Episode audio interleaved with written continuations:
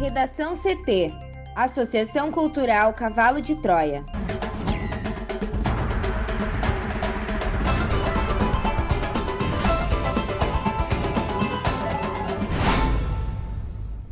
Olá, eu sou Amanda Hammermiller. E eu sou Thaís Uchoa.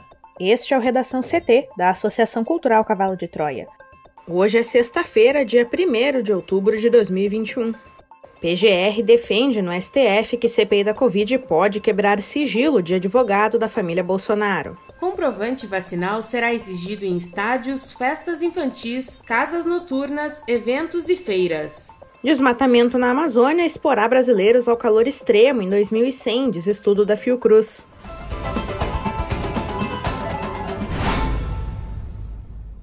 A Procuradoria-Geral da República defendeu no Supremo Tribunal Federal a quebra do sigilo fiscal de Frederico Vazef, advogado do senador Flávio Bolsonaro pela CPI da Covid. O vice-procurador-geral da República, Humberto Jacques de Medeiros, no entanto, afirmou que o afastamento dos dados deve se restringir ao período da pandemia, ou seja, a partir de março de 2020 e não retroagir até 2016, como aprovou a CPI. A quebra de sigilo fiscal de Vazef foi aprovada em agosto pela CPI para apurar, a partir dos dados, se o advogado teve algum envolvimento no processo de aquisição de vacinas contra a Covid-19. A medida, porém, foi suspensa por ordem do ministro Dias Toffoli, do STF, que atendeu a um pedido do advogado. Toffoli entendeu que não estava claro quais informações arrecadadas a serem encaminhadas à CPI pela Receita Federal do Brasil estariam acobertadas pela cláusula da inviolabilidade profissional que protege advogados. A decisão do ministro foi individual e provisória. O caso ainda será analisado pelo plenário do STF. Não há prazo para o julgamento.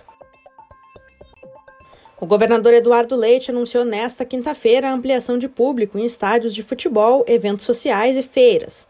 Uma das novidades é a exigência do comprovante de vacinação conforme o calendário de imunização divulgado pelo governo. Ou seja, pessoas com 40 anos ou mais precisam ter as duas doses ou a vacina em dose única para ingressarem nos locais, por exemplo. Leite anunciou a retomada do funcionamento das casas noturnas com a liberação da pista de dança a partir desta sexta-feira. As boates estão na última etapa de estabelecimentos, com regras mais rígidas diante da pandemia. Com os novos protocolos, o público poderá permanecer em pé nas pistas de dança e será obrigatório comprovar a vacinação contra a Covid-19. Para casas noturnas com público de 401 até 800 pessoas, será necessário também a apresentação de teste negativo realizado no prazo de até 72 horas antes do evento. Até então, os eventos sociais estavam limitados a 350 pessoas.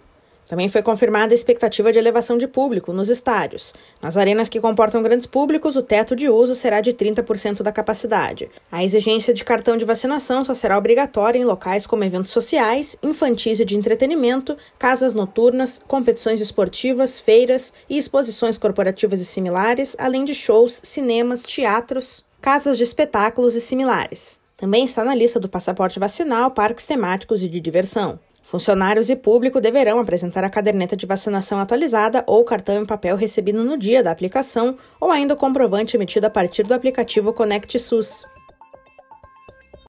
O avanço do desmatamento na Amazônia, combinado com o aquecimento global, exporá cerca de 12 milhões de brasileiros do norte do país ao calor extremo em 2100 o que representa riscos para a saúde, inclusive de morte, segundo estudo publicado nesta sexta-feira.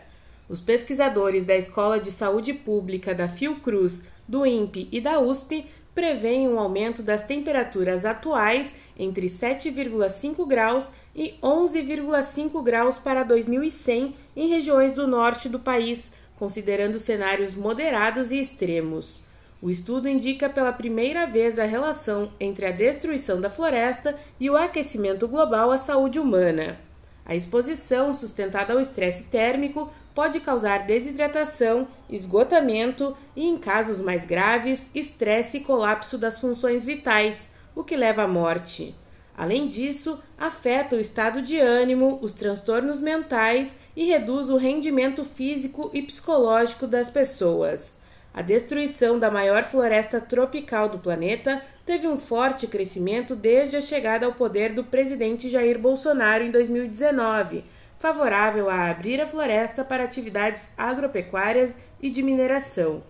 Além dos efeitos nocivos à saúde, os pesquisadores advertem para os efeitos socioeconômicos, que poderiam afetar cerca de 30 milhões de pessoas que vivem na região norte. De acordo com o estudo, o aumento dos incêndios florestais, a expansão de áreas agrícolas e a atividade de mineração tendem a impulsionar o crescimento desordenado e um processo de urbanização não planejada com falta de infraestrutura sanitária básica e trabalho informal mais frequente. Este foi o Redação CT, que é publicado de segunda a sexta, no início da tarde. Para não perder nenhuma edição, siga o podcast no seu aplicativo favorito ou acesse arroba Cavalo de Troia no Instagram e inscreva-se para receber no WhatsApp ou no Telegram. Uma ótima sexta-feira!